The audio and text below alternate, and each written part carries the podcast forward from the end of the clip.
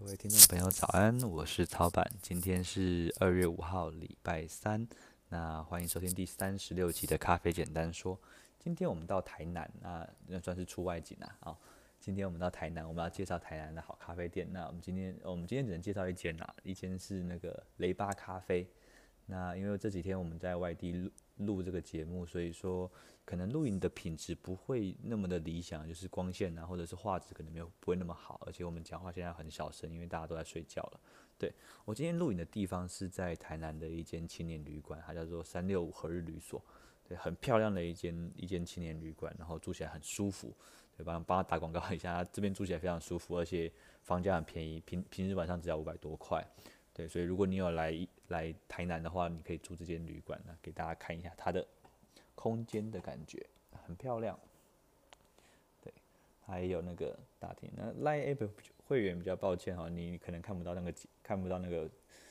影像，所以你可以到 YouTube YouTube 上面去看。OK，好，那这个地方是它，我我住这边蛮蛮多次的，而且我是从很久很久以前就开始住，从二零一五年就。有来来这边，我开店之前我就就住过这边了。对，这边它有两个很吸引我的地方，一个是它的采光非常的好，就它有那个天井，所以它那个光会直接照下来，非常早上起来看非常漂亮。然后另外一个是它的一楼是很厉害的咖啡店，对，就是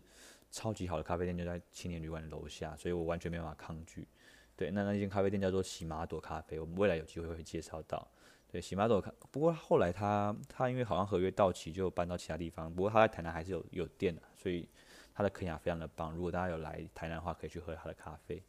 OK，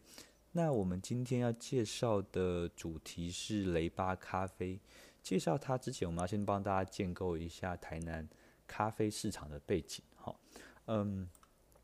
我们先问一个问题，就是如果今天有机会让我，就是我曹板嘛，明朝开。可以选择一个开店地地址的话，我最不会选的地方是哪里？就是台南，对，因为台南是一个最有难度开咖精品咖啡店的地方，因为它的难度，我甚至是觉得它比台北还要难非常非常多。原因是因为精品，呃，我我发现台南的咖啡的感觉它是这样子，就是我我自己的感观察跟感受，就是台南喜欢咖啡的在地人，就是台南人喜欢咖啡的人，他其实很黏店家。就是台南人喝咖啡的感觉，就是他不会很快认同你，但是如果你的咖啡他他后来接受，他就会一直一直都固定跟你喝咖啡这样子。对，这种这种感觉跟台北的客人比较不一样，因为台北的客人他是很像水一样，他就是流动性很高，然后他们很喜欢朝圣，很喜欢尝鲜，所以他可能喜欢你们家咖啡没有错，可是他可能再来到你们家，可能就是已经两年后、三年后的事情了。对。那可是台南这边精品咖啡的市场，它就是有很多很厉害的人，已经在这边可能十年、二十年的咖啡店，所以 像是那个什么，台南火车站旁边有一间叫田在兴咖啡馆，或者是孔庙附近有一间叫树有风的咖啡店，然后西门圆环旁边有一间叫做道南馆，那道南馆已经算是比较后期的咖啡店。那这些咖啡店他们都有很忠诚、很坚强的咖啡咖啡的粉丝。那所以我们会讲说，台南其实它有点山头林立的感觉，就是很多各大山头其实都已经都已经很完整了，然后每间咖啡店都非常的厉害，所以它的粘着性跟忠诚性都也比台北的客人高。所以我觉得在二零二零年，如果你要开一间精品咖啡店在台南，其实是一件非常困难的事情。OK，好，那我们回来讲雷巴咖啡。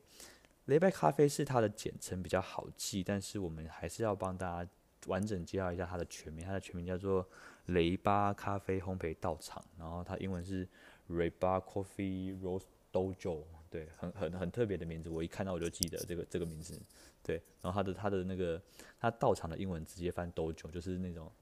音直接音译过去，我觉得这件事很有趣。那你问我说为什么它要叫道场，其实我。呃，我我觉得我讲的不会比较清楚啦，所以如果大家听众朋友有兴趣的话，你可以上网去查他的名字，因为他原本不也不叫雷巴，他是后来改名字的。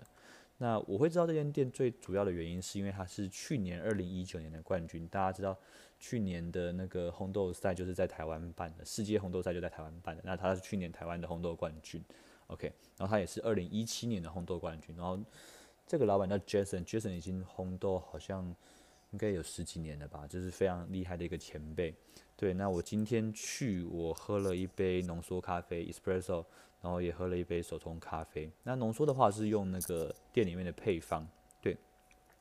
我喝的感觉是它很圆润，然后结出甜感，非常的漂亮，非常的棒。所以我觉得它的意式大意式咖啡大家可以去品尝看看。对，它意式咖啡很特别，就是它有三个豆子可以选，像我们店是两个嘛，就是一一深一浅。那他们店是三种，一种是加糖配方，然后还有两种，一种叫日光，一种叫水月。对，很特别，就是两只都是非洲豆，然后一只是日晒处理，一只是水洗处理。对，那我今天好像喝的是日光处理的那只，啊不不是日光，日晒处理的那只日光，对，很好喝。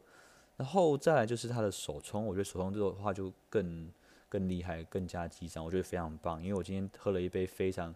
干净，然后非常舒服的哥伦比亚。对，因为那只哥伦比亚是双重厌氧处理法，那我对双重厌氧其实没有什么。喜好，而且也没有什么勇气敢去尝试。不过那天就是今天，老板跟我讲说这支咖啡很厉害，他跟我一直推荐，我就后来我就试着去尝试喝喝看他讲的这个双重厌氧的豆子。然后我知道很多听众朋友可能不清楚什么是双重厌氧，那这个这是一个新式的处理方法，所以我们在二月或三月的时候，当我们在讲处理法的主题，我们会介绍这种新式的处理法。好，回来到这这杯哥伦比亚，那。我这杯哥伦比亚，我觉得很特别，是我喝到的东西是很轮廓非常明显的薰衣草花香跟玫瑰花的香气。对，因为我一直觉得薰衣草的香气在咖啡里面是比较比较不容易感受到的。那有些咖啡它可能有讲说它有薰衣草的味道，可是其实喝起来你觉得还好。但我今天喝这杯是轮廓非常明显的薰衣草香气。对，那这边要跟大家提醒一下，就是有些听众朋友可能会以为那个薰衣草风味的咖啡就是加薰衣草香精，不是哦，这是它原本。咖啡豆的味道，对，OK，那我觉得它的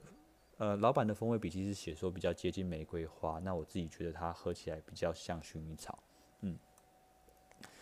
呃，哥伦比亚这支咖啡豆它很有趣，就是它如果做日晒豆的话，我觉得很像是在玩机会命运的感觉，就是它每次不是大好就是大坏，对，所以我我很不敢点哥伦比亚的日晒。那刚好今天喝到这一杯是一一杯很天堂的哥伦比亚，然后非常非常巧的是这杯这个咖啡的庄园就是刚好叫天堂庄园，很有趣。对，所以大家如果有机会的话，可以去雷巴道场喝喝看他们的咖啡。那他们还有个特色是他们家用的烘豆机是市面上很新型，但是在现在在欧美欧美的市场是非常流行的一台烘豆机，那是美国制的。对，那它是一台很